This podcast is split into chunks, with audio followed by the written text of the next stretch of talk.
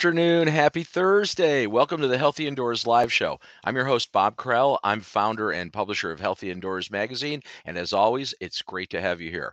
Uh, today's show is going to be a fun one. We're, we're excited. Uh, we're welcoming Nate Adams back again. Uh, he was on a few weeks ago uh, with Brian Orr. We were talking about some of the federal initiatives, and uh, we introduced his HVAC uh, 2.0 um, initiative back then. And we're going to have him back on to talk, speak a little bit more about it. So we're super excited about that. Um, one of the things, you know, many of you are watching the show right now currently on the Healthy Indoors online global community, or of course, you may be watching it after the fact too um, on a uh, d- delay because we have the uh, all our recordings for the shows there. We also have all the audio podcasts. So that's something that you know certainly you can always get to it there. Um, one of the uh, great things that we started offering with the uh, Healthy Indoors online community was a few months back. We started doing AMAs, Ask Me Anything's, and these are uh, these are events that basically we bring a subject matter expert from the industry on the show and you uh, get to you can actually uh, either watch the show live and ask live questions and even come on camera with them or you can watch it after the fact and uh, engage via chat but it's a it's a great function. Um, upcoming in the, the, next several weeks. Uh, this month we have Dr. David Krause coming on. He'll be talking about Legionella and a whole bunch of other stuff. David's uh, a really uh, kind of a big uh, big deal in the industry, so we're always we always like having him, and he's a really uh, very likable and knowledgeable guy. Uh, in order to be able to join those AMAs, though, you have to be an actual member of the online community, and you can learn more about that at Healthy Indoors global. So uh, go there and uh, get your membership today. So we highly recommend that. So without further ado, um, yeah, we've got uh, Nate Adams coming on. I'm going to bring Nate in here in a second. Uh, I can do this, Nate. There we go.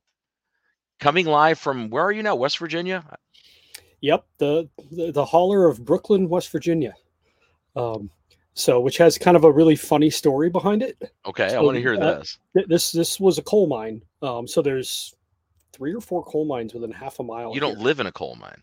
I don't live in one, but I live in a coal mining community or okay. a former coal mining community. Okay. Um, but uh, it's it, kind of a, a, shady story behind the name. Uh, I can't figure out what the name was before Brooklyn, but they renamed it so that when people were coming off the boat at Ellis Island, mm-hmm. uh, immigrating to the U.S.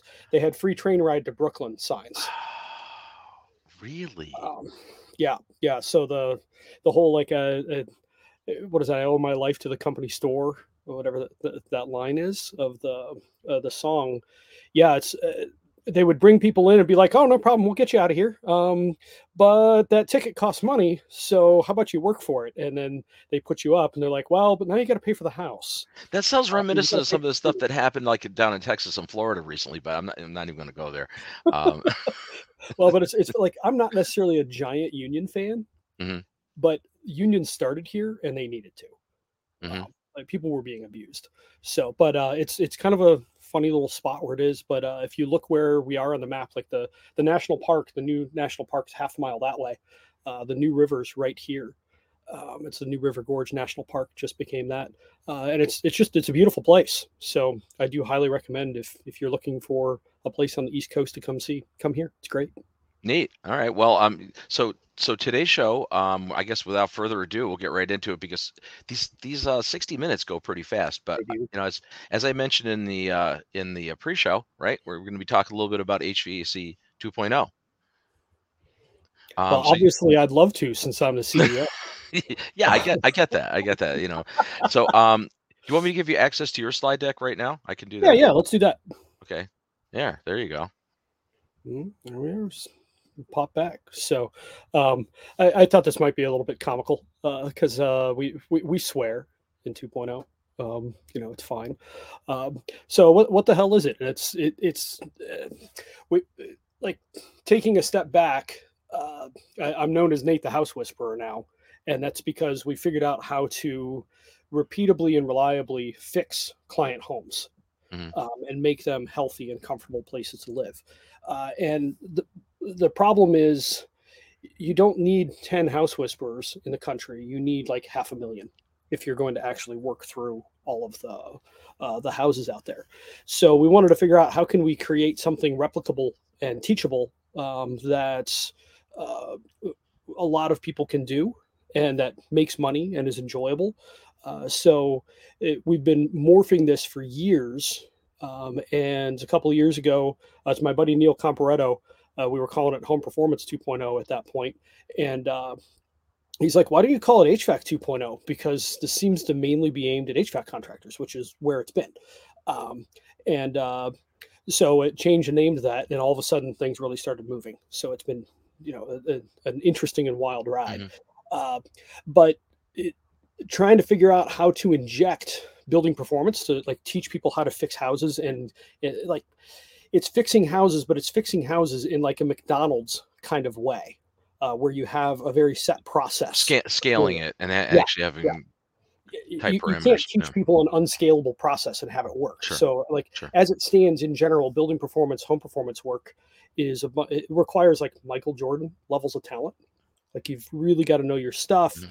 Um, you, you, have to have deep experience in a whole bunch of different areas. You have to understand where the risks are, and the money isn't that great in general. Mm-hmm. So, uh, I haven't seen anybody actually scale uh, building performance um, it, at least like in any kind of company. So that's what we were trying to figure out is how do we make something like that happen? Uh, and so fundamentally, that's 2.0 is building science in a way that's actually useful. Um, but I'll walk through like some different pieces of it. So fundamentally, what it has become is a business model. So this is a different way for HVAC contractors to sell equipment. Um, so uh, what we found was as we were doing projects, if we screwed up, we sold a nice piece of equipment, like every time. Um, and uh, it, has been said for years in the home performance world that uh, home performance is the HVAC industry's business to lose. And we basically decided to figure out how can we give it to them uh, because it's an existing vertical. Uh, like the there's people out there that do this uh, it can be plugged into something. We don't have to create a whole nother type of business to do this sort of thing. Um, and then we also found like the the energy auditors kind of have the wrong mindset for this. They're too technical and it actually requires more of a sales mindset.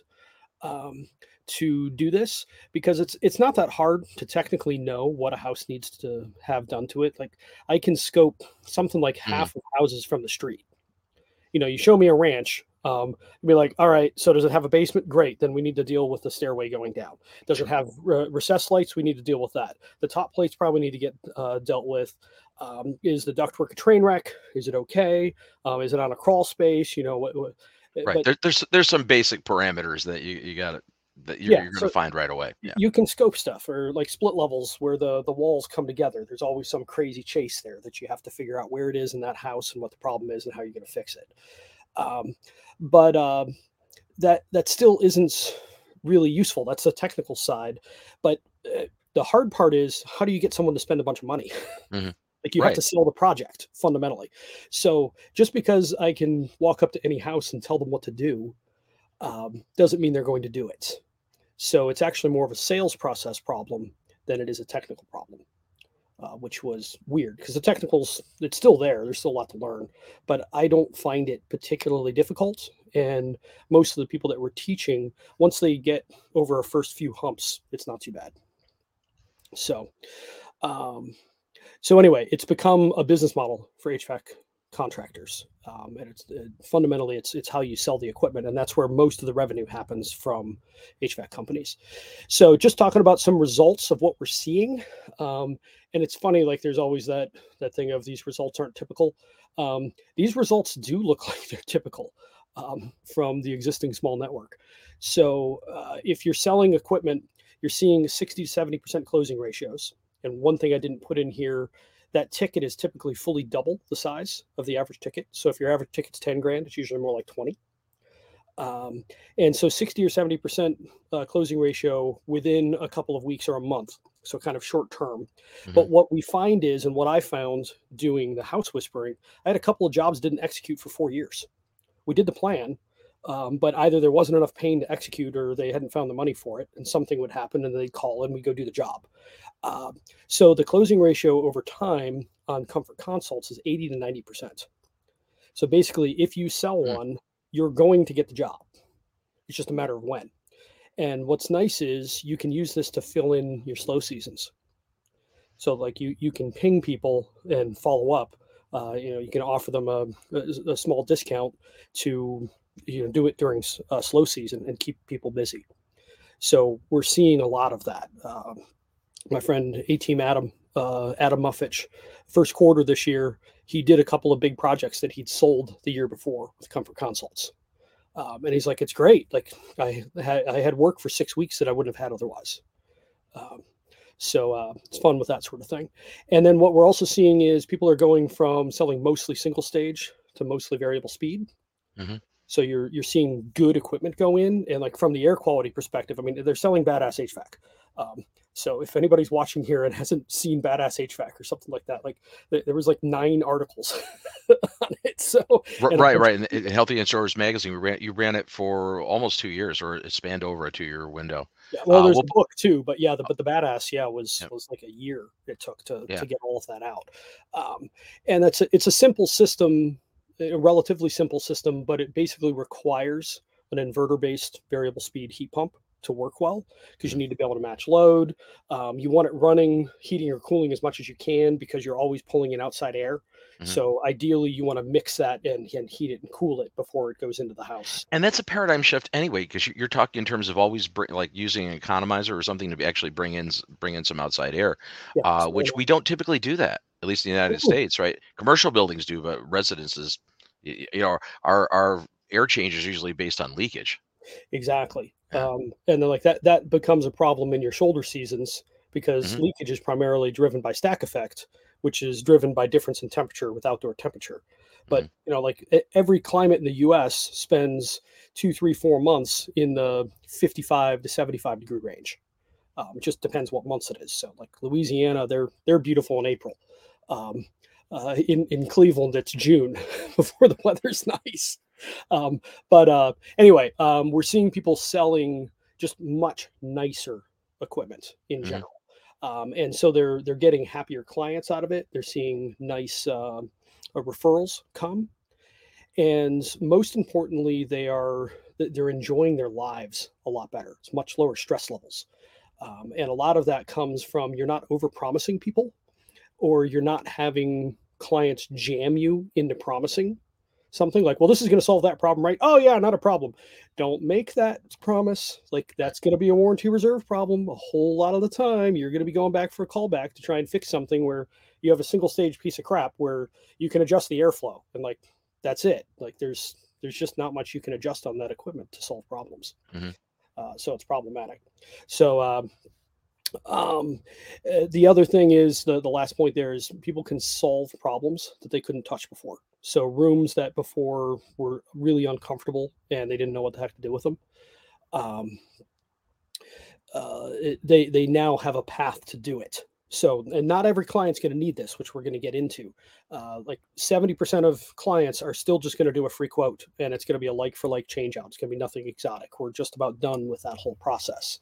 Um, and uh, anyway, it's it's it, it's kind of cool what what all's going on. So it's fun to to change lives with what we've learned. So, and these, these are a whole bunch of questions. This is exactly what you shouldn't do, which is called a slidegement. Um, mm. It's a document on a slide. Um, yeah, I, yeah. Well, we see a lot of those at conferences too. Yeah, well, it's usually the engineers. I try we'll to make it bigger these. for you, though. How's that? Yeah. I, I, try to avoid these, but sometimes you you want to have one. So uh, these are the reasons that people uh, kind of come to us. So like if if any of these bother you substantially, we might be a good fit. But for most people, frankly, we're not. Um, most people just want to keep doing what they're doing, um, and that's fine. Um, uh, but like if, if when you're out selling, you ever feel like you're sleazy, um, or like you feel like you're getting pushed into situations where you're uncomfortable, you're out of control. Um, if that's something you notice, that's a thing. Uh, lots of people want to be better than their competition and be able to solve problems that nobody else can touch. Uh, like it's the, the really good HVAC guys. I mean, there's nothing better than being the fifth guy to show up trying to figure out a problem and you just nail it. Um, uh, you know, what's well, good. That's good in any any vertical. As an IAQ guy, it's kind of fun too. Oh yeah, yeah, it's it, it's amazing. Um, so uh, this process lets you touch stuff that nobody else can touch. Um, and like, are do you get tired of free consulting where I mean, the classic thing is you go and you help out a client and you help them figure out what's going to do and you specify some equipment and then they take your spec and they give it to somebody else. Can you do this cheaper? Um, if that's something that annoys you, uh, that that's something that this can help with quite a bit. Um, another big one there is not having a repeatable sales process. So what we're seeing there's there's two main people that are using the system. So there is a technician owner, and then there is someone who is a salesperson for a larger company. Uh, but if you're a technician owner and you want to grow, you need to stop selling at some point. Um, you've got to be working on the business, not in it. Um, and you also, at some point, if you really want to grow, like if you want to get beyond 3 million, um, you have to take your tools off. You have to become a manager. Like it sucks. You have to decide if you want to do that. Not everybody does, and that's fine. But if you do, you're going to need repeatable sales processes, repeatable processes in the company. Um, you can't wear your tools very much anymore.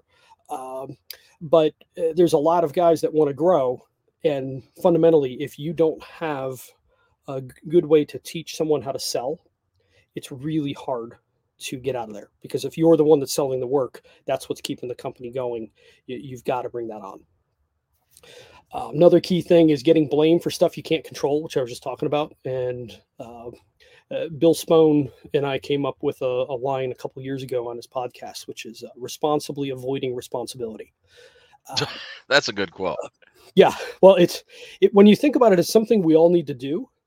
So mm-hmm. our rule is if you uh, don't have direct control over the results and you aren't getting paid, don't take responsibility.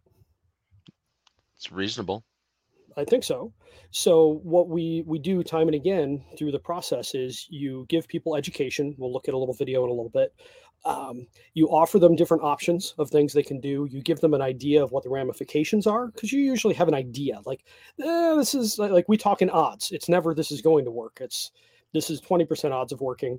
So when they they ask you for you know, a, a like for like change out and they're complaining about their their son's room not heating well, and be like, well, it's twenty percent odds this system will solve it. And uh, if they choose that and it doesn't solve it, well, you basically told them it wasn't going to work. Um, but if you have done some diagnostics and you understand the house well and you know what size equipment it needs and you put something variable speed in, that might be 60 or 70% odds. Um, or maybe the house has a good shell and it's like 80% odds. Uh, you know, there's some new homes that are actually pretty tight, and usually their main problems are caused by oversized equipment, not by the shell. Mm-hmm. Um, so there's there's all of these pieces, but if if you can responsibly avoid responsibility, you don't get hung uh, like the big companies. It's called warranty reserve. So big companies set aside two, three, four percent for fixing screw ups. Sure it's just assumed. So that's a lot of money. I mean, you talk about a ten million dollar company. It is. Um, it's a hundred to four hundred grand a year, and like particularly if you're the owner of that ten million dollar company, wouldn't you like another hundred to four hundred grand a year in your pocket? Um, you know, if you don't, just uh, message me. I'll give you my address. I'll take it. Uh, but um, uh, there's all of these pieces that we're working on. Um, so let's see um, sometimes uh, some guys end up with kind of mediocre client relationships or it, things go sour on them because they've probably made promises they can't do. Uh, this can be useful for finding new technicians because uh, most of the process can be done by entry level talent. Like the all the initial pieces, the quotes can be run by entry level talent. The comfort consults can be done by entry level talent. The reports that come after uh, require a little bit more skill, but it's doable. So this can be useful for giving some new people in your company something to do where they're actually being useful. Um, and then uh, high and low seasons, if you're frustrated that you have to lay people off and whatnot, it's this can be useful because again, you're going to sell big jobs to clients that aren't necessarily in a massive hurry. It's not that their furnace is broken on a cold day or their air conditioner on a hot one. Uh, they're thinking ahead. So you can move those jobs around to when they're advantageous to you. Um, and then if you suck at uh, tracking metrics, uh, 2.0 will help you see what your closing ratios are. Uh, it'll see uh, help you see what the split is between free quotes and comfort consults, what the average job sizes are, what kind of equipment you're selling. Uh, it can be really useful to understand that because if you don't know your numbers, you're going to struggle to grow.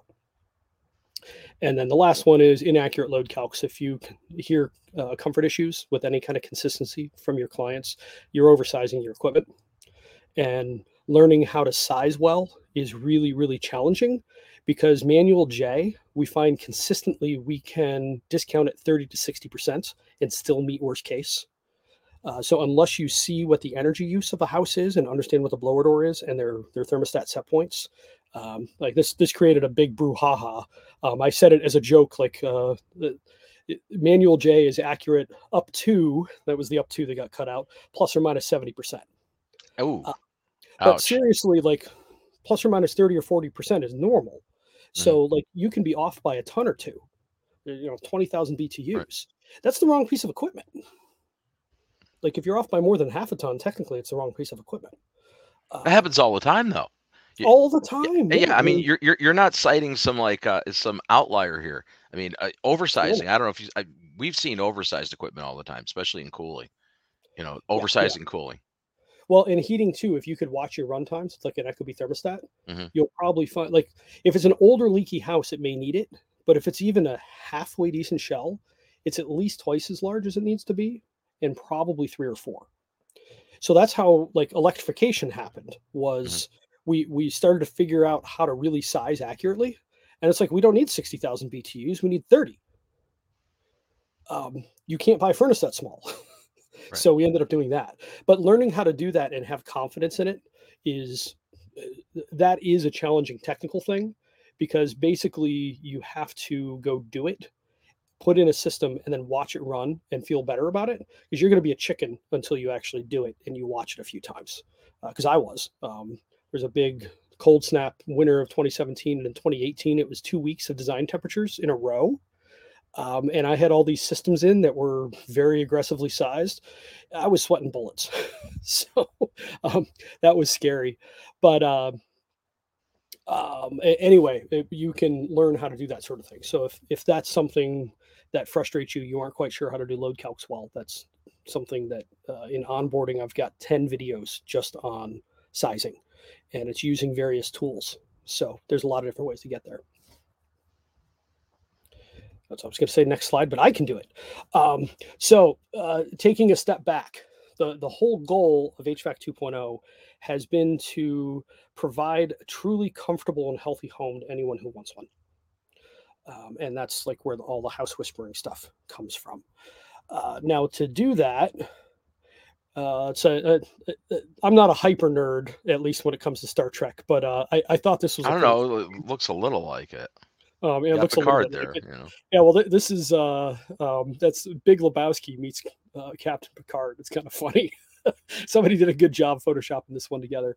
Um, but the the prime directive of 2.0 that that's really our north star is how do we provide really excellent experiences to both contractors and homeowners, and we want to do it in equal measures, which is really hard. So you can do one or the other um, so if you do it for contractors, you end up abusing the homeowners. If you do it for homeowners, you end up abusing the contractors. So finding a balance between those two is is very challenging.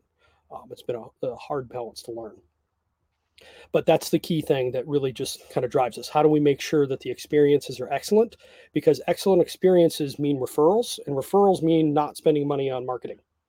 Um, and not spending money on marketing means putting more money in your pocket uh, and also getting mm-hmm. clients mm-hmm. that are you're going to get happier clients. Yeah, client satisfaction. I mean, that's everything, and especially in that business. I mean, the HVAC business, a lot of word of mouth. I mean, people huge. Yeah, it's like, do you have a good HVAC contractor? Many times that question been asked. You know, and a lot of well, how many times has it been answered by, eh. I don't, I don't, I don't love them. but what it is, I mean, most of your smaller shops that are like one, two, four people, uh, they they run almost exclusively on referrals.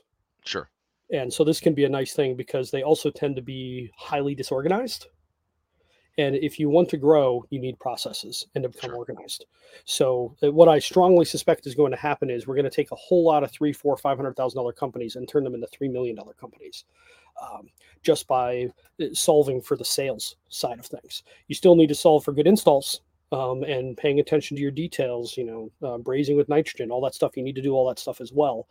But until the project sells, nobody has anything to do anyway. And this can help make sure the project sells. You were Johnny on the spot with the slides. Thank you. Um, so uh, to do this, there's fundamentally two things that have to happen, uh, which is a contractor business model. Uh, if if we don't give people basically every piece that they need to do this, people get stuck Like this is what we've learned again and again and again. So we keep building new pieces.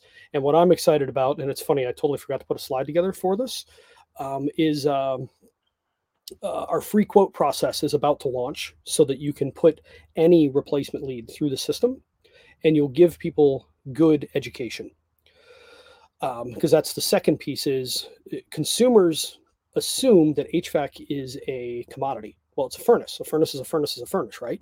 Um, we all know that basically any product is not truly a commodity. I mean i first learned that by buying a $9 can of uh, ceiling paint. And it got me through two and a half coats on the ceiling going from glossy to flat and i could still see glossy through it. So now i'd put a ton of time into painting the dumb ceiling. I'd use the whole gallon and i had to go buy another gallon and then go do it. So now we buy $50 can, uh, cans of paint and we actually get good coverage uh, so uh, the, if you don't help consumers understand the differences in equipment and install uh, you're going to struggle to build enough value for them to buy the better equipment, and the better equipment leads to better experiences and better margins, which meets the prime directive. I mean, do you find do you find or have you found traditionally that people are very just price shopping for hardware? I mean, they look at it to you know consumers, especially consumers, because yeah. they really don't have an understanding of the difference between why this one costs more, multi-stage, multi-speed, you know, variable speed. That that doesn't necessarily mean a lot to people it, it doesn't SEER values too on AC. You know, sometimes that's it, yeah, people don't understand. Um, so we'll, we'll, we'll show that video shortly that helps show the six functions of HVAC, which is what Badass uh, covers. Um, but uh, it's been very difficult to like. I've written a book about all of this. You know, I've got an hour and a half uh, uh presentation just on what Badass is, like what it is and what it solves, and I cut that down into four minutes and that was really really hard to do because this is an extremely complex topic that needs to be interesting and also spur curiosity so people go dig and if they dig that avoids the price shopping problem because now they've got three different guys that are trying to sell them essentially the same piece of equipment and then they've got one company that's in here teaching them and offering things that nobody else is and that's where the good closing ratios come from is doing that. But we have to tackle both sides of this the business model and the consumer education. Um, so uh, 2.0 has three parts to it. So the first piece is a software backed sales process because uh, the process that we have found, the path that we have found is extremely narrow. So if you don't do everything right in the right orders, uh, you're very likely to fail. Um, and like uh, we, we have a line uh, that it, it bugs a lot of people. I was talking about it on Bill Spohn's podcast. The process is sacred. Mm-hmm. Um, and it's not meant to be like a religious thing. It's when you are doing most mechanical things, if you do it in the wrong order, it breaks and you find out quickly. Mm-hmm. You know, try uh, try leaving a part out of an engine when you're putting it together. Well, that's back to your McDonald's analogy too, which I think is probably uh, you, you've got to be a disciple of Michael Gerber and E Myth. I just have a feeling. It's funny. I haven't read that book. You haven't? Oh, okay. I, I just I, but it's usually I, when so, when somebody starts quoting Ray Kroc stuff, usually usually that's you know. Yeah. Um, um uh, but it's it, it it requires a strict process because mm-hmm. in sales, like very seldom does somebody tell you you're an asshole, um, and you're not getting the job because they don't like you. Um, like that's uh, not yeah up front. Get. They usually don't. They, they say it behind your back. Exactly. but, but uh, the only uh, feedback you get is not selling the job, but you usually right. don't understand right. why. Um, so uh, unlike you know, like the example I used is let's just set the outdoor unit outside and just open those refrigerant lines. Let's see what happens. Um, like you know, you can't do that. You got to braze it all together and install the system and do all that stuff. But there's an instance negative feedback loop. Or I've heard uh, like toilets on submarines. There's like eight steps that you have to do in order, and if you don't, you literally get crap in the face. Um, it comes up at high pressure out of the toilet. Um, so like that's a fast and violent feedback loop but there is no feedback loop in sales. Mm-hmm. So we we had to define a narrow process, and the software isn't really software. Like it, it is. Um, it's it, fundamentally HVAC 2.0 is software as a service. Is that's that's what the the business model for us is. But um, uh, it, we're just trying to keep you on the path. we went bowling last night, and we set it up so that my daughter had the bumpers come up um, because she had two shots all night that made it all the way down without doing this. Mm-hmm. Um, so we played two games. So she's she took 40 rolls. Only two of them didn't require help. Um, Uh, and so the software is there to serve as those bumpers to help keep you in the path. That's fundamentally what it's there for. So that's the first piece of 2.0. The second piece, which may be the most important, is uh, the ethos. So do, do you know the eth- the word ethos? Was something I had to look up too. Uh, you know, I- I'm I'm gonna not really no. Yeah, I had to look it I mean, like, if I had to define it, I think I would just like lose it. Uh, it's, it's basically a way of looking at the world. Ah, okay, there we go. Um, So it's it- philosophy, mind, yeah, your, mindset, your philosophy, like- mindset, your mindset. yeah mindset so like d- different cultures have an ethos um, different industries end up having an ethos um, and there's an ethos here which we'll get to which is being uh, the guide not the hero. Uh, so if you're the hero you're like i'm here to save the day and this is going to be great and i'm going to use up my warranty reserve. Uh, Mhm. um, you don't want to be the hero in the story with a client you want to be their guide. Um, and learning how to do that this is the hardest piece of 2.0 by far. This is what we have struggled with again and again and again for years is helping teach people to flip their mindset to uh, stop going to rescue and instead start asking more questions and trying to understand what they're trying to solve um, and help them understand what their options are. You need to understand what the options are pretty well and a lot of people don't. Um, uh, so it like what i find is most hvac uh, technicians they're they're really good mechanics but oftentimes not the best engineers. So they'll figure out what part needs to be changed that's broken and they're just fantastic at diagnosing that and fixing that quickly but when it comes to stepping back and looking at the entire house as a system and looking at the, the homeowner as well as part of that um, it's not an easy thing to do and if you don't do that right things go sideways they just Well, do But technicians are not just just by design. They're not consultants. They're just Yeah. they're designed they're designed to punch tickets and I mean seriously that's that's how they're trained. They're trained to you know actually make sales you know or just basically do things very replicatable. But they're not going to sit there and step back and be very pensive and analyze a situation. Exactly. And because most HVAC companies are started by a technician, that's the mindset that gets put in. Um, and it's not it's not necessarily a negative mindset, but Sure. if you're looking for a way to really solve problems um, at the, the whole home level, it requires a different mindset. There's no way around it. Yeah, yeah. Um, Well, I mean, that was one of the things we a few weeks ago when Brian and uh, Brian Orr and you were on. We were talking about, you know, a lot of the stuff that EPA um, and the White House are driving. You know, it seems like they're driving it towards having the HVAC technicians maybe do the triage and the IAQ stuff. And I, I don't know. I, none of us seem to agree that that's going to work. I, I don't think it will. It, at least no, it, not it- without major retraining. Yeah. Well, so it requires two things. Yeah, it requires training on their part, but it also requires pushing those things back. Like uh, you don't have time to figure that stuff out when you're on site. You just don't. Uh, so you really need to reschedule, and it it also requires you have to back up and look at the the house holistically because you might be like, oh well, this one duct is disconnected. Well, that might be half the problem. It might be the whole problem. It might be five percent of the problem. Um, you know, un- until you back up and you you really understand what's going on.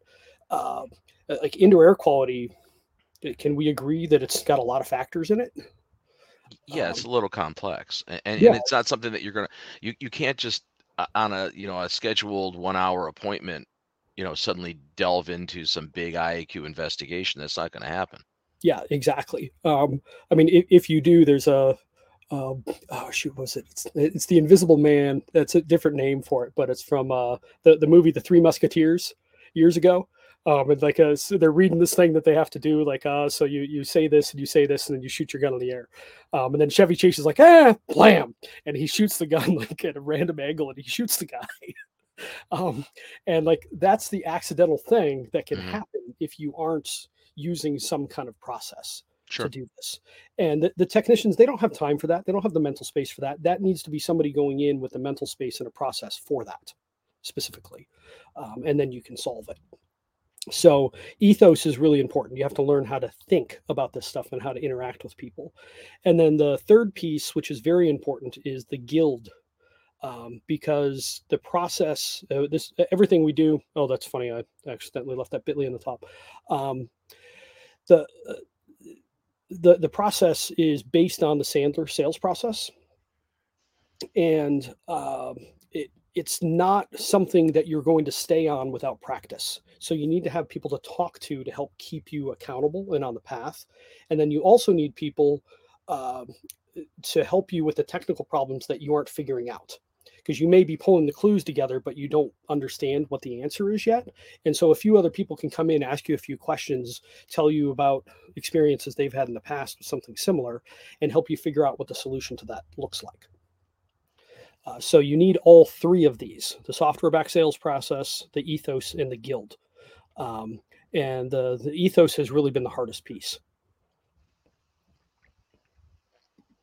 total different way of looking at the world. If you don't do these correctly, this is what happens. Um, you turn your company into a dumpster fire. I've watched this happen, dumpster fire. Yeah. And I did this to my insulation company.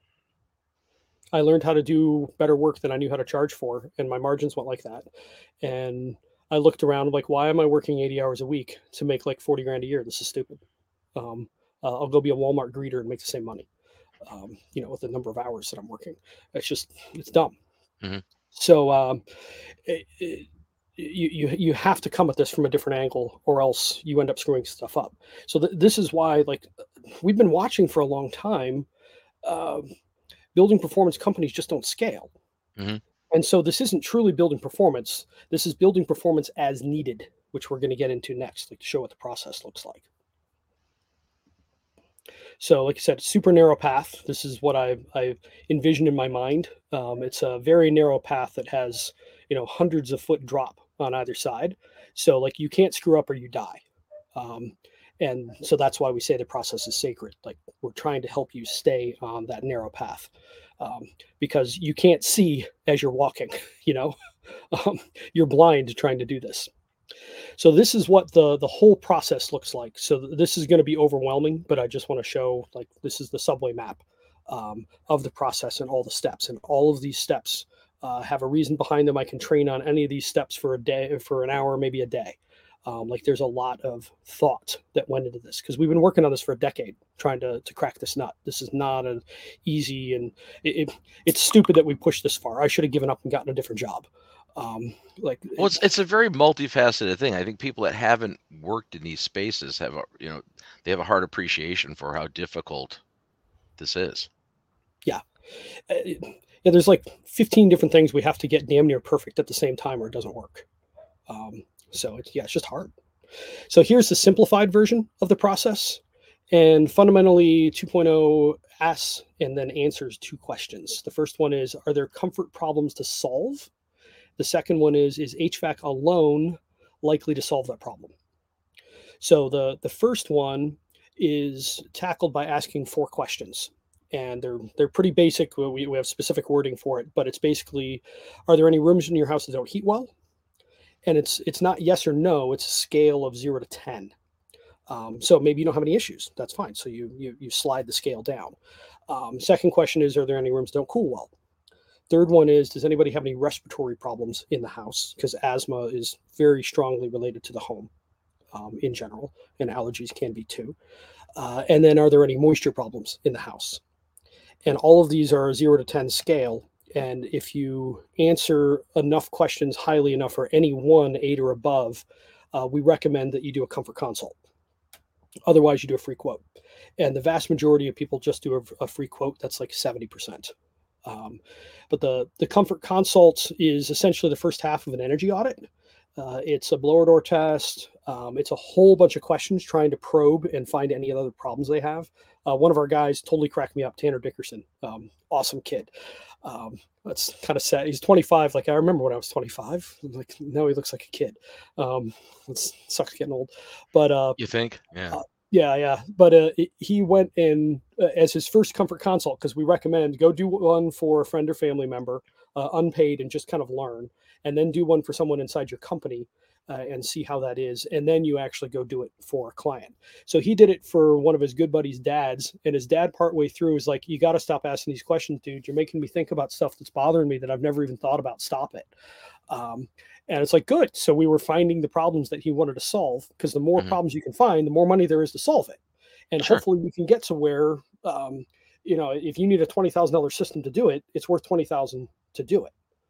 Um, right. You got, you've got to provide that value. If you expect somebody to shell out 20 grand, they've, yeah. you've got to provide you know 20 or more grand in value.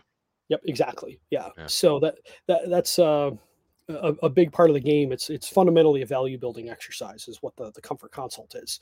But you're also diagnosing the house because maybe the house is really leaky. Um, in which case, like if you have, in particular, if there's one room that's really leaky, you Mm. may need twice the airflow to that room to make it comfortable. So, like, there's a number of people when they when they have a problem like that and they don't have any budget. I'm like, window units and space heaters. That's your solution. Um, as I sit in our camper, so there's basically a window unit, the air conditioner, and we heat it with space heaters. Um, uh, so I'm going to put a ductless in here in a while, but uh, for a lot of people, that's the solution. And when they're like, "Well, th- that's not good. That's not what I want," it's like, "Well, you told me that I had a thousand dollar budget. The only thing I can do for a thousand dollars is to tell you to go buy a window unit space heater. Right, right. Um, what do you want?" Um, and so you help them understand what it is, and you also understand how screwed up is the house. So like some houses are in the middle, and Mhm. so if you put right sized variable speed equipment in, you might knock out half that problem, and they may be happy. Um, but until you do some tests on the house, the odds of understanding all this are extremely low. Uh, uh, but you you need to run the tests like in a certain order. Like the blower door is half um, uh, it, it- it's half dog and pony show. You know, it's it's half spectacle. Sure. No, it- sure. Yeah, you got a big fan and you're putting a thing in the doorway and it's, you know, They're they're cool to watch. Like yeah, I, I no, love is, doing the totally. process. It's Yeah. like Bill Nye the Science Guy just showed up at your house.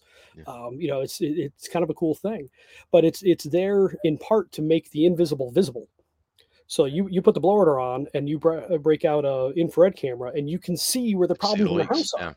Um, and so now the invisible's visible, and now you're causing them pain, you're bothering them, and you're helping them understand that there's a problem. And if that problem isn't solved, this problem's not going to get solved. So you want to understand where that is. But if it's a moderately leaky house and no room is totally crazy, you can probably change the HVAC for the right stuff, and the house will be good enough. Um, or at least it will be good enough to let them understand uh, do we want to take another step or are we going to call it good enough? Make sense? Yeah, totally. Um, so yeah, there's it's just it's like a, a big game that we're playing where we need to like if we're going to play the game, we need to set the pieces up all in the right places. Mhm. Um, and then when our clients go through it, they're going to tend to make the right decisions, and the right decisions tend to be more profitable. So we're we're providing good experiences for both sides. So that's the, the the comfort consult is again how screwed up is the house and is HVAC alone likely to solve it? Um, if uh, HVAC alone is likely to solve it, which turns out to be the vast majority of the time, um, you just replace their equipment with something that's now tailored. So you know what size, you know the details. So, so let me uh, question you on that. So you, Mhm. you you're saying that it's it's most or most often that's the problem is the HVAC equipment itself. Uh, is that because it's improperly sized or it's malfunctioning or all the above? It's it's usually improperly sized. Uh, I mean the the, the the analogy I use for this is imagine you have ten gallons to get clean with, ten gallons of hot water, and you can have the option of either a ten gallon bucket dumped over your head all at once, or you can take a five minute shower. Um, obviously, we would all prefer the shower, most of us anyway. I'm sure there's a few crazies out there, uh, but uh, the uh, the shower is right sized variable speed. So you're you're giving a steady stream of heat in that case, or you could do a steady stream of cool if we flip that to thinking about HVAC and air conditioning. So if you can do that, you can balance out all the temperatures of the surfaces and the materials in the house quite a Mm. bit. And mean radiant temperature is 60% of human comfort. So by right sizing, you can fix all kinds of things. The other thing is most people just don't have the budget to go spend 20, 30, 40,000 on shell work in addition to Right. the 10, 10 15, 20, 30,000 dollar HVAC system. Um, so again, like I said, when when I was doing the advanced work, when I screwed up, I sold HVAC. Like uh, all of these paths end up selling HVAC is what happens. Uh, so, uh, but if the house is screwed up, you get to what is very unique in this, which is the true house whispering. And that is uh, the comprehensive planning process in, in, in the, the, the process there. And that is the second half of the energy audit. It's going and spending more time with the home to try and figure out what the root causes really are. You take a bunch of pictures, you're going to take more measurements. Uh, you're really going to try and understand um, where the issues are in the house, and then you build specific tailored plans to that. Um, and these tend to be pretty good sized pro- uh, projects. So, um, uh, my friend John Esquivel, uh, one of the HVAC, HVAC 2.0 guys, he's in Austin, Texas. First time he uses a CPP, he sells a $68,000 project. Average sale in the HVAC industry is about eight grand. So he almost 10x industry average. So it was two complete systems, both badass. Um, uh, they spray foamed the roof deck and they did aero barrier, um, and then some bath fans and some other stuff besides that. Uh, and like my record's 70 grand, and I'm like, John, you can't be quite that close to me. What are you doing, dude? Um, uh, but we've we've seen that like, and my my closing ratio personally on comprehensive planning processes when we switch to the process that we use now, my closing ratio is 92 percent and the other people did stuff they just didn't use me so like it's super powerful um, like this is a really good solid process uh, that's been carefully thought out But the way I'm hearing this too, you're also not you're not hard selling. What you're doing is you're you're Mhm. going in and you're diagnosing and you're offering solutions. And that's the way I always operated in business myself too. I mean, like, because in the end, you're really you're just helping clients make decisions that make sense for them and what they're trying to achieve and what their budget is, as opposed to trying to sell them something, exactly. This is not which is still oh, it's a sales process, but it's a different way of selling. it- well it's we more of an educational selling. if you're using 2.0 and you feel like you're selling you're doing it wrong. That's our, our way of looking at it. So yeah it's consultative um, and uh, there's no coercion at any point. Uh, and that's really important because you want people to make good decisions but you don't want to push them into anything. Plus as soon as you push somebody in a certain direction who owns the responsibility for results Oh, y- you, I guess you're, you're, I mean, you- you're basically making, you're making their decisions for them. What you're, tr- so I, I, you're, tr- you're advocating making them infor- informed consumers and let them make their own decisions to some extent. exactly. Yeah, Yeah. that's that's the critical thing. So w- w- really all we're doing is treating them like adults. We're not treating them like children. Oh i know what's best for you. You need to do this. Mhm. Uh, you're you're you're serving as the adult adult to adult. Um, we could do this we could do this. Here's what's probably going to happen from each one. Which one do you think suits you better and if you do that well they're going to choose one of those options which means you're making money you know? Um, like you don't really care that much which option they choose. Either they take responsibility for mediocre results or they buy a really nice system.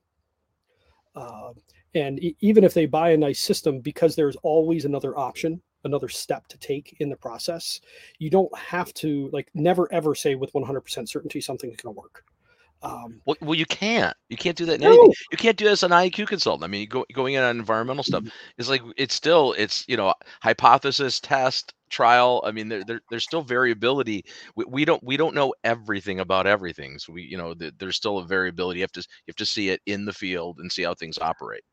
exactly so you oftentimes you have to try something before you know Sure. um, so uh, switching gears the uh, like th- that that video that i sent you uh, it's probably a good time to play this. So this is a four minute video on uh, this what we call the six functions of hvac and uh, see what you think. If you're watching this you're probably considering a new heating and cooling system for your home. A well installed system is likely to last 15 to 20 years. If your new hvac was a newborn it would be graduating high school before you buy another one. If you choose incorrectly, typically the only way to fix it is to replace it again. That may sound scary, but you already know everything you need to know about HVAC, heating, ventilation, and air conditioning from your car. Every car with air conditioning can do five of six things that every HVAC system should be able to do, but most home HVAC systems can't do any. Let's take a quick look at what those are. First is load matching. By far, the most important factor in creating a comfortable space is matching the amount of heating or cooling the HVAC puts out to what the home or car needs at that moment. Every car can vary how much heating or cooling it puts out, as well as the fan speed. Meanwhile, over 80% of home systems are oversized single stage or single speed systems, meaning they are either on or they are off, making temperatures race up and down which leads to poor comfort. Second is filtration. When you drive, there's a lot of garbage in the air car and truck exhaust, pollen, road dust, and so forth. Your home needs to keep those same things out, plus filter out pollutants inside your home. Every car has a high performance filter that helps reduce pollutants getting into your car. Most homes have mediocre filters with far worse performance, or the pressure inside the duct system is too high to use high performance filters. Third is dehumidification. Typically, the most important factor in creating a healthy environment in your car or home is keeping the humidity in a healthy range. By pushing the AC button in your car, you can have dehumidification 24 7, 365, but very few homes have this capability. Keeping humidity levels in check reduces the spread of disease, helps prevent mold, mildew, and odors, and this is particularly important in spring and fall when the air is damp but not much cooling is needed. Fourth is fresh air. Every car can bring in outside air and heat, cool, or filter it. This helps the air smell fresh. It reduces the spread of airborne diseases and is an important factor in indoor air quality. Few homes have this capability. Fifth is mixing. In your car, you can mix and stir the air to keep you comfortable depending on the season by sending it to your face, feet, or the windshield. Mixing the air reduces room to room temperature differences in your home and can provide continuous filtration and fresh air as well. Most homes have an inefficient fan motor that makes this noisy and expensive to do. Sixth is humidification.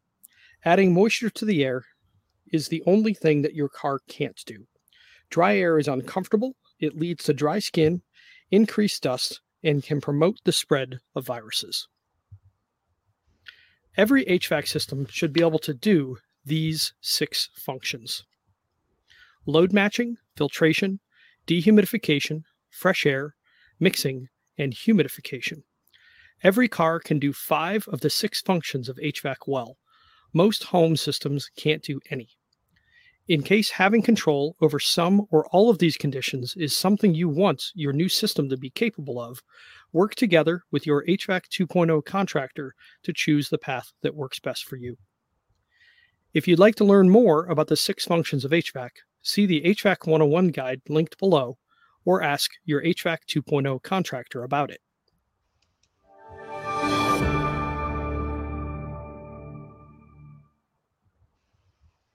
So, Bob, what do you think? oh. Yeah. Oh, Yeah. I just got a political ad. That's that's why. Okay, and that's why I hate YouTube. I'm gonna come. I'm gonna YouTube for live shows because YouTube always wants to stream other crap in there. We use Vimeo for everything. That's you know. It's all good. Yeah, um, yeah, yeah. well, so uh, what? What did funny. that seem reasonably technically accurate yet still pretty quick? Yeah, I think so. I mean, it de- it definitely hit your points, and and you you've covered that over the years in your articles in mm-hmm. Healthy Indoors magazine too. I know that's you know it's been in your book, and so this that for me it's a recap, but it, it really I think it was pretty succinct because it's funny how we spend you know we spend you know twenty to fifty sixty thousand dollars on a vehicle, but we spend hundreds of thousands of dollars on a home, and we don't have nearly the same attention to the ventilation, you know, the mechanical systems on it yeah, it's kind of funny. But uh, it, can you see how that video fits the ethos of education mm-hmm. without coercion? Um, yeah. And uh, the the feedback from it thus far has been pretty good. That's the first iteration. Like it needs better production values and stuff like that. Mm-hmm. But you, you got to start with something. So that'll work for six months or something um, until I get enough feedback to change it. Uh, but uh, uh, that is a piece of going back to the beginning. We've got business model on one side that has to be covered, and then consumer education that has to be covered. Uh, so to responsibly avoid responsibility, you want to send clients information for them to consume and you want to send it several times. So if they don't consume it and they make a bad decision, who owns it? Right. This is all about responsibly avoiding responsibility. Um, so you should never, ever, ever take all of the responsibility for a project because they're too complex. Like, like you were saying, like indoor air quality, you can't guarantee anything. Um, you know, it's like when's the last time mm. you had a doctor say, "Oh yeah, this treatment will work on pain of death"? Um, yeah, I mean, but it, me- uh, medicine is actually a great example, right? They really don't promise anything. They write a script or they, you know, they do a procedure or whatever, and it's like, this works. Yeah, well, take See a flyer. Well, it's, it's worked for other people, and it seems like it fits. So why don't we try this? Um, and we'll we'll see what happens. You know, come see me next week, um, and we'll we'll follow up. So yeah, homes are super complex. So whenever somebody's like, "Oh, you just do this," whenever I hear somebody use the word "just," like we need a Seinfeld episode on that, because when somebody uses the word "just," it means they are drastically underestimating the complexity Mhm. uh, of what they're doing. So like that is a sure sign of Dunning Kruger, right there. Um, like yeah, you, you don't actually know what you're doing yet. Like that is way more complex than you think Sure. it is. So I mean, they, they had one just saying, you know, like you, you insult someone's mother's honor, like, well, I'm just saying, and that makes it okay. Um, we need an episode on just. Can you just do this? Well, yeah, I can just do that, but it's going to be expensive and it's not going to work. Um, so uh, that, that's always the, the the balance that you're trying to do here. But if you send good educational material to people ahead of time, multiple times, and then you cover it when you're there with them, if they make a bad decision and they have also signed off on it, they own it. Mhm. So, like for larger companies, like the larger companies are going to be hard for us in the short term because they don't want to change. They're very resistant to change, um, and it's hard to change uh, a big organization. Um, but like warranty reserve of two to four percent, that's huge to get rid of, and that's what we're seeing is callbacks are getting just slashed by Mhm. doing this. Um, and it's I, I kicking myself for not doing slides, but the the free quote process that's just about to roll out, um, we offer people the six functions. So, okay, you want good filtration. The, the filter rack is actually standard. You have to downgrade to a one inch filter. So, we'll give you money off, but we're letting you know that's crappy. So, we'll give you money off if you want to be cheap, like compare the cheap option with a cheap option to your other prices. But we're letting you know you're not getting filtration, you're not getting fresh air, you're not getting dehumidification, your mixing is going to suck, and you don't have a humidifier. Um, and your load matching is going to suck because it's single stage. So the house isn't going to be comfortable. So if we help people understand what their options are, and that the free quote process helps specifically with that, um, I'm really excited to see what the results are of that because I I don't know that we're going to affect closing ratios huge amounts, but I'd expect some. But I think we're going to really bump tickets. Uh, so instead of that eight thousand dollar average industry ticket, I bet we're going to be closer to fifteen, Mhm. uh, maybe even twenty. Uh, so and in this way, the the whole house whispering thing is being built naturally into a free quote. So you're uh, you're much more likely to have clients choose better equipment and improve the health and comfort of their home. And that goes back to the goal of how do we make healthy, comfortable homes available to anyone who wants one. So even if they're buying stuff off a free quote, uh, they they're much more likely to get something good.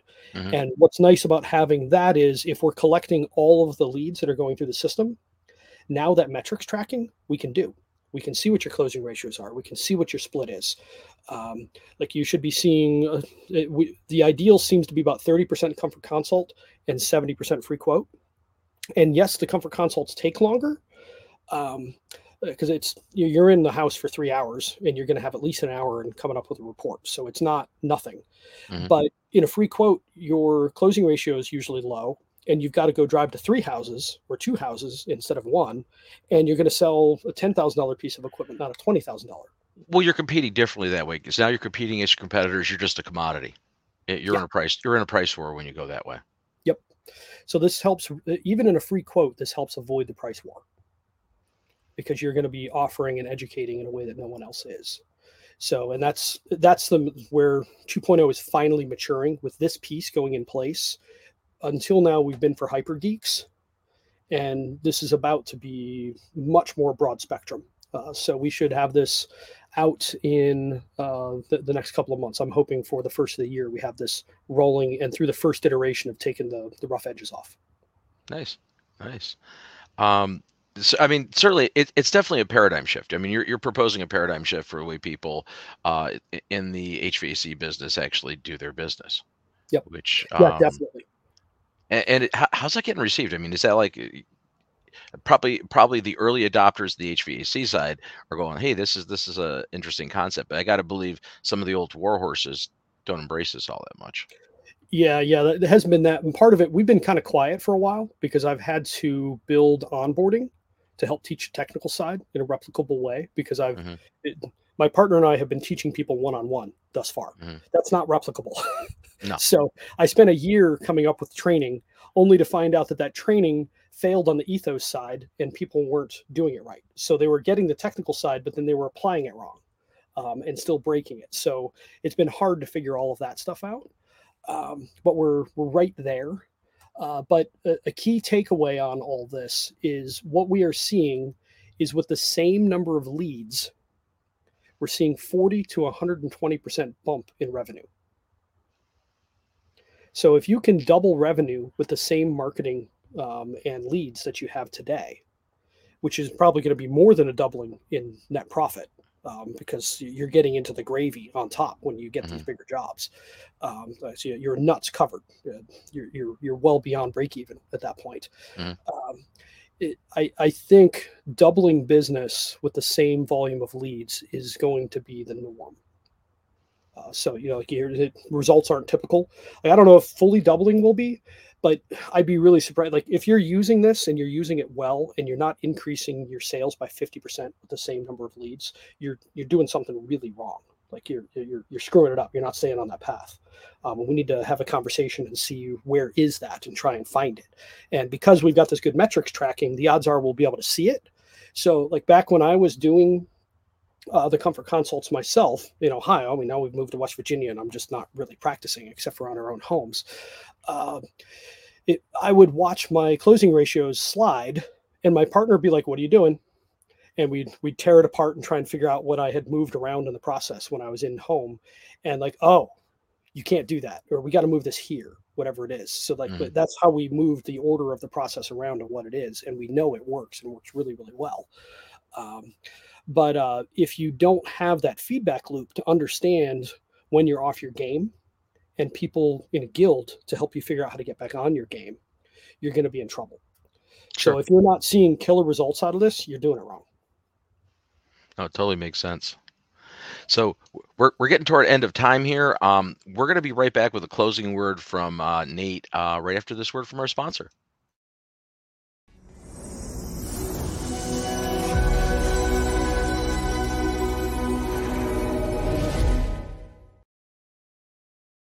Thank you.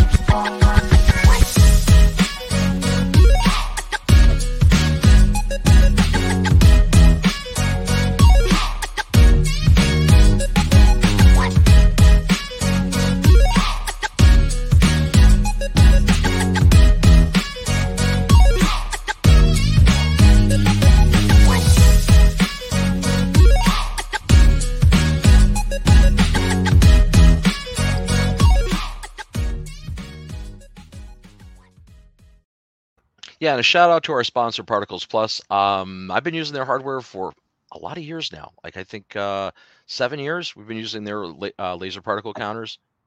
They're great. They're great tools. That really is. So I'm, You know, I'm actually and I've used every brand before that. I've used Met One. I've used already. I mean, like we've we've owned over the years. I think since I started in the IAQ business, I've probably used about eight different uh, particle counters. So Th- those really are awesome. Yeah, Um, they're- they're so cool. Adam actually sent me one years ago when I was digging into the air quality monitors. It was 2016. I tested a whole bunch of them against each other. Mhm. Um, and he's like, "Those things are all crap. Let me send you a good one." there you go. Well, I mean, I, you know, that's the thing. They're they're usable. I mean, I, I like they're very user friendly. They're very versatile, and it just we, it, just the particle size. As an IAQ consultant, you know, we, we like to we like to be able to set ranges and look for things. Mhm. But you know, with all the other ones that we previously owned, you had to have the factory calibrate to the size ranges, and you couldn't change them in the field. These Yeah. things you can just like punch up and Yeah. What do you want? You want 0.01 to 0.1? amazing. Uh, Here we are. Yeah, Um, sweet. Yeah. So- It's, it, it, it, shout out to Brian or Adam. I, that's Adam Brian is his name. Um, I, I got to Yep. give him a call. You got But, the uh, middle name in there. Anyway, yeah, this is great stuff. So, uh, um, so anyway, uh, e- closing thoughts. You know, we'll, we'll take another couple minutes just to, you know, I mean, it's always good to have you on, Nate. I mean, you know, this this was nice that we had the opportunity to uh, delve into this your uh, HVAC 2.0 concept. Uh, you know, we we sort of scraped it a little bit when you were on with Brian last month, but Um, well, so I'd rather ask you a question. So, uh, having heard more about this, does this help flesh out what we're doing in your mind, and what do you think of it? Yeah, I mean, I would say uh, ab- absolutely because um, I mean, this concept of you know, educating and, and and offering options i think is really the right way to go because uh, traditionally, especially on the residential side, what I've seen as an IAQ guy um, is just really badly in, bad installations, misapplied equipment, um, and, and, some technologies thrown in just willy nilly to make extra sales. You know, some electronic air cleaning stuff that you know may or may not work, and it just it, it doesn't seem like it's it's that well orchestrated. You were talking manual J as far as load calculations. How about manual D, getting the duct sizing right? Same, you know, in, in residential, that traditionally wasn't done. Now it's still in retrofits. It's generally not going to be done, but mm-hmm. that that is one piece. So that like, that would be an offer out of a comfort consult. Like if if you look around, you're like this duct system's a train wreck. Offer them mm-hmm. a duct design. Mm-hmm. Um, uh, and then again, like if they're like, well, there's airflow problems afterwards. Like, well, I offered you a duct design. You want to do it now? Mm-hmm. Um, well, I mean, in residential, think about it. Most of the times, the duct design is where can we fit them around the other stuff that's already been installed in the property as as we're doing construction. The ductwork yeah. comes in a little bit later in the process after plumbing and electricals in, and they tend to just uh, you know throw a few more elbows and move things around. I, I, I love seeing like the construction pictures when obviously the the plumber and the electrician had a disagreement. You know, the plumber just cut yep. something out. it's going to go here. Yeah. Um, uh, but uh, so the, the the key thing is we we really are trying to shift. Like if this works, and we uh, this reliably creates a doubling of sales for people um, this should fundamentally shift how the industry works because in time if you don't use this system or something like it you're likely to go out of business because your competitors are going to beat your butt. As, as so the industry continues to evolve yeah. Yeah.